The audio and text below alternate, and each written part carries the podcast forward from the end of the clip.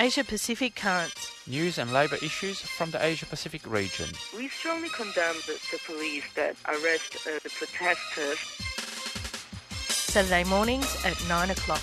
On Community Radio 3CR. Workers of the world should unite to fight this greedy capitalists. Brought to you by Australia Asia Worker Links.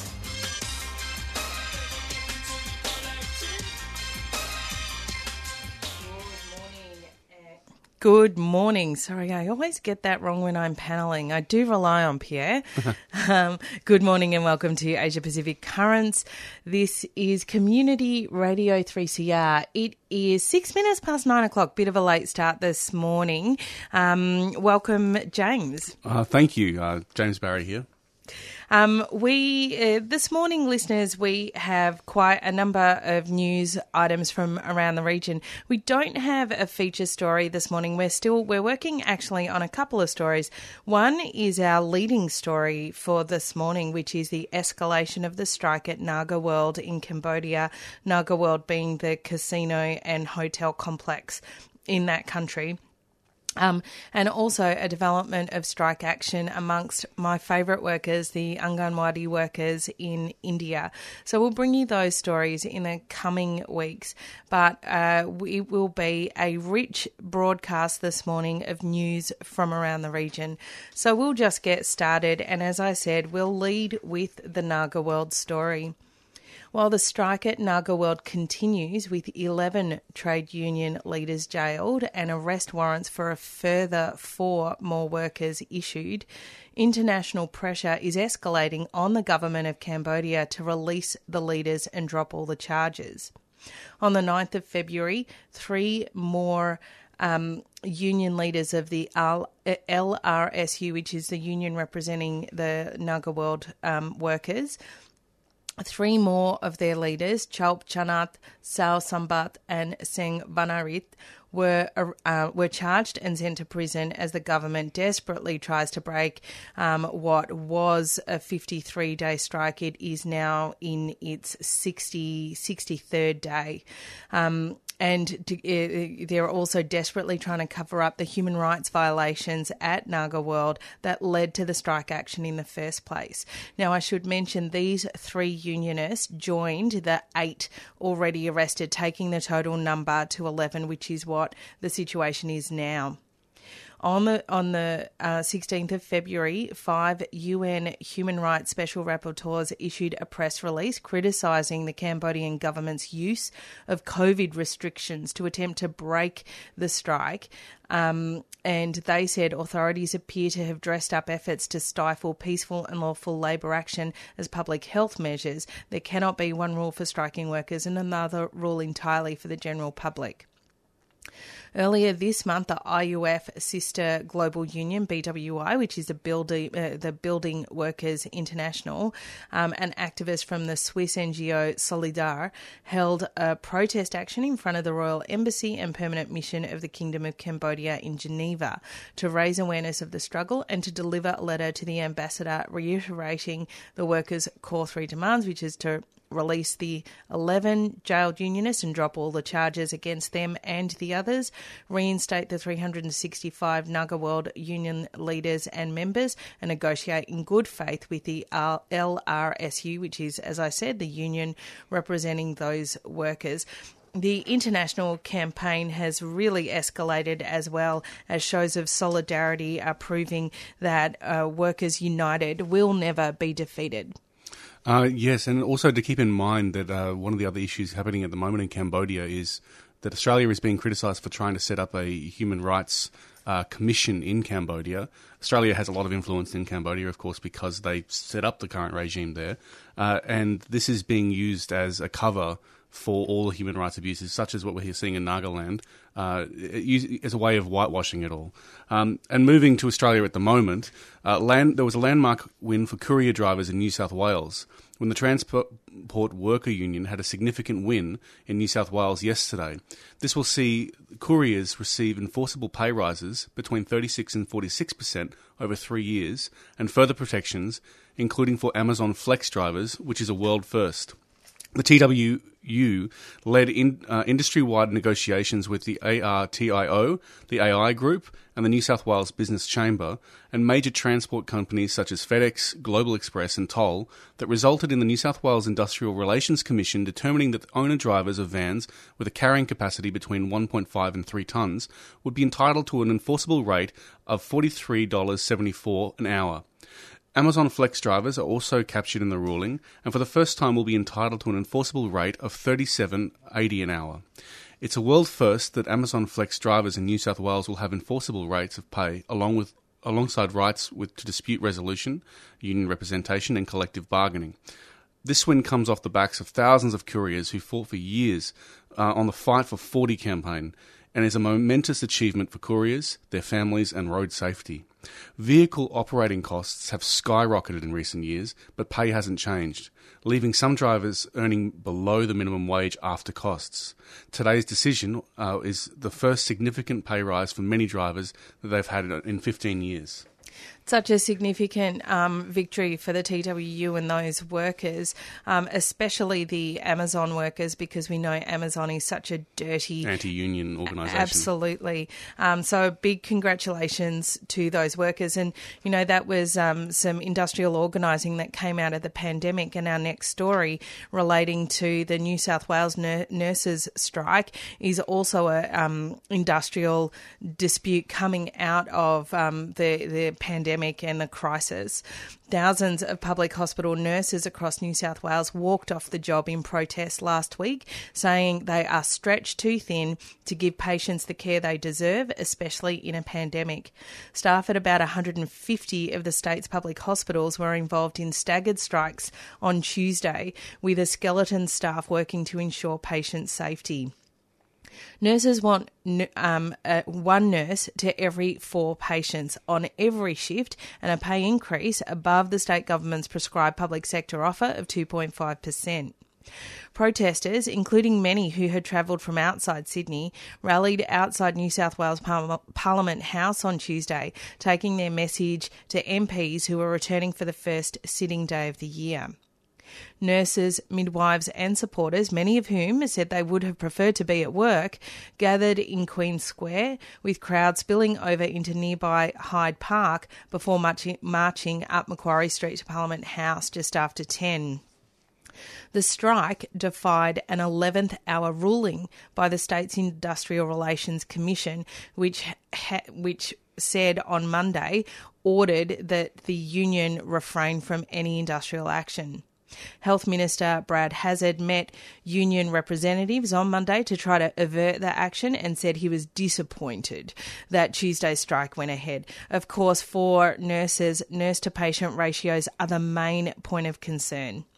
Mr. Perrottet said the patient ratios the union wanted weren't effective and the system hadn't worked well in other states. And of course, Mr. Perrottet, who's a nurse himself, would know the first thing about what was effective and what wasn't in relation to nurse nurse to patient ratios. And it also speaks to the politicisation throughout the world of nurses during these pandemics, where they're talked about like they're soldiers, that they're making a sacrifice, but when they speak up, they're told to shut up. Absolutely. It's 14 minutes past nine o'clock, some community announcements, and then more news from around the region.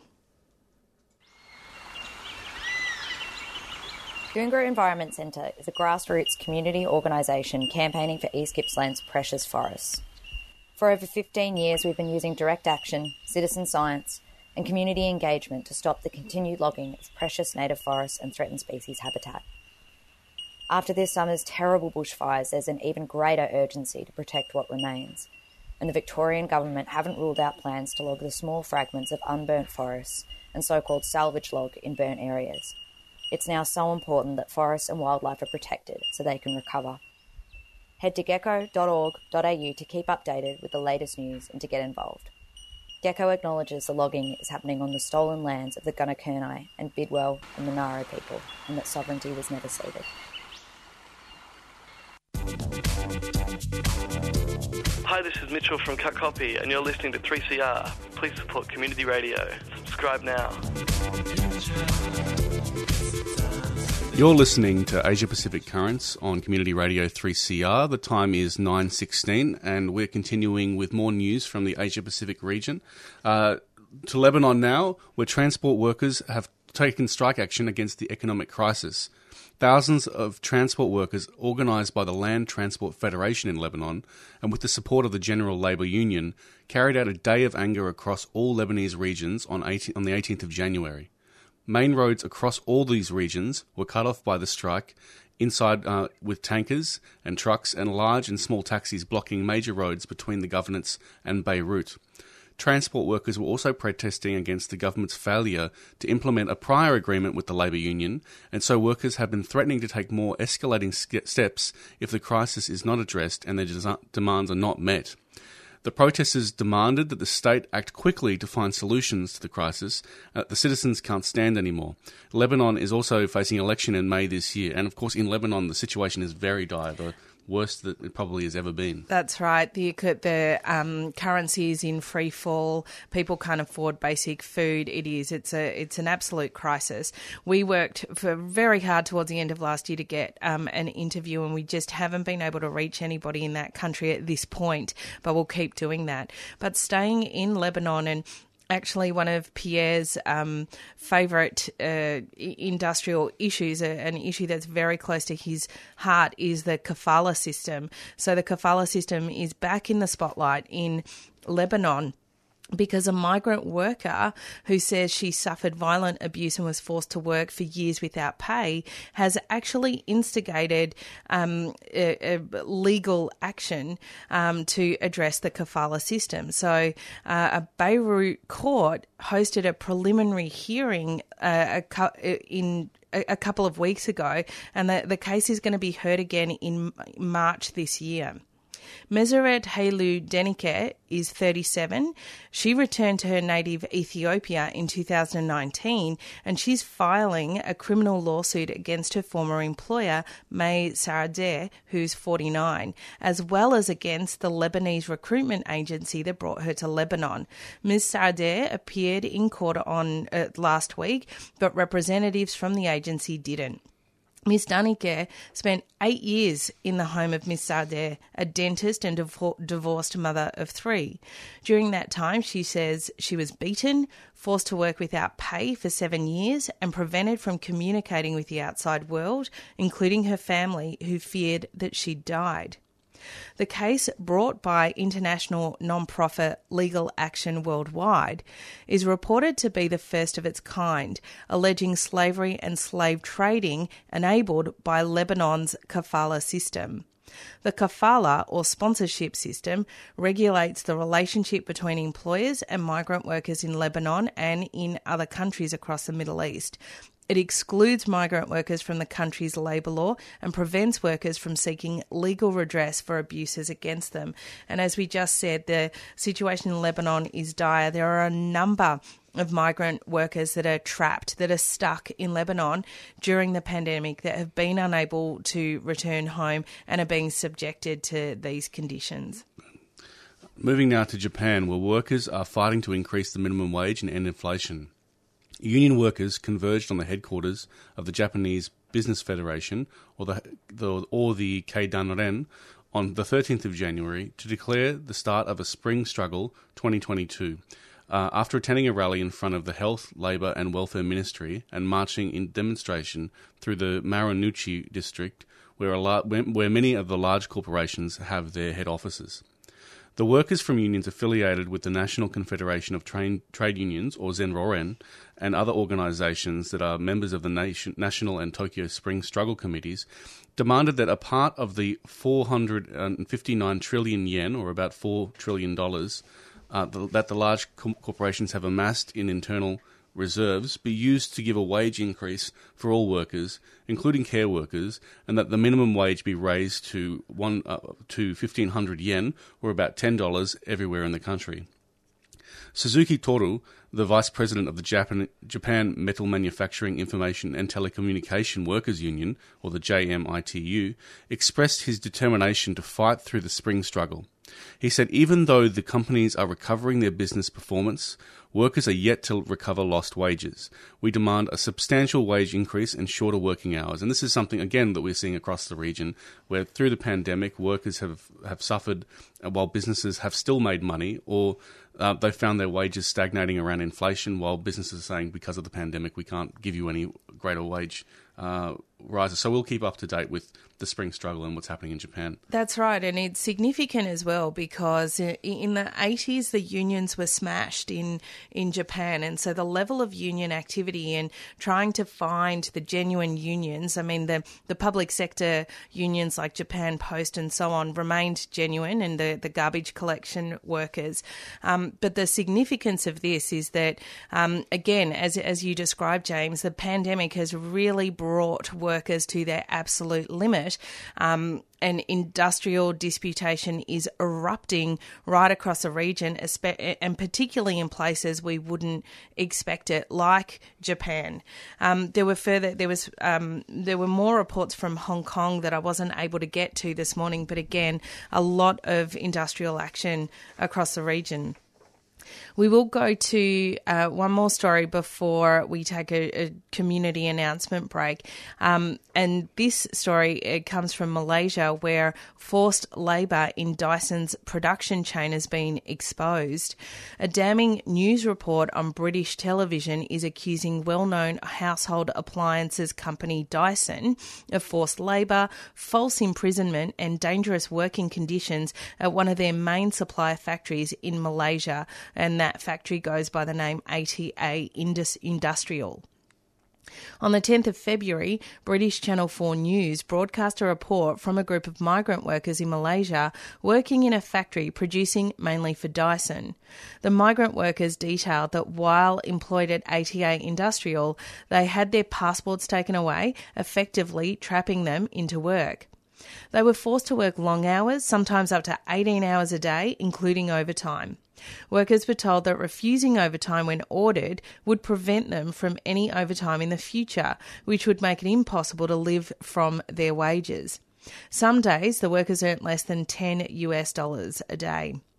Many of the workers lived in unsanitary and overcrowded living conditions where up to 80 people shared a room, and their movements were restricted by security guards. Recruitment fees, poor living conditions, passport retention, excessive hours, enforced overtime, and restrictions on movement are all clear indicators of forced labour as defined by the International Labour Organisation. Ignoring long running reports of abuse at ATA Industrial contradicts Dyson's public claims of responsible sourcing. And when ending the contract with ATA Industrial in November last year over audit findings, Dyson did so without putting any remedies in place for the workers. Uh, N. Gopal Krishnam, who is the Secretary of IndustriALL Malaysia Council and General Secretary of National Union of Transport Equipment and Allied Industry Workers. And Gopal is also a very uh, well known and um, partner of Australia Asia Worker Links. He said the National Action Plan on Forced Labour must be implemented immediately to end all kinds of abuse. He calls on the Malaysian government to thoroughly investigate the complaint and take action in accordance with the laws. 24 minutes past 9 o'clock here on Community Radio 3CR. This is Asia Pacific Currents. Some community announcements and then our final segment of news from around the region. The Commons Social Change Library is an online collection of educational resources for those campaigning for social change. It collects, curates, and distributes the key lessons and resources of progressive movements around Australia and across the globe. The library includes over 500 resources covering campaign strategy, community organising, activist history, digital campaigning, diversity and inclusion, and much, much more. It's free to access the library, so check out the collection at www.commonslibrary.org. Commons Social Change Library is a 3CR supporter.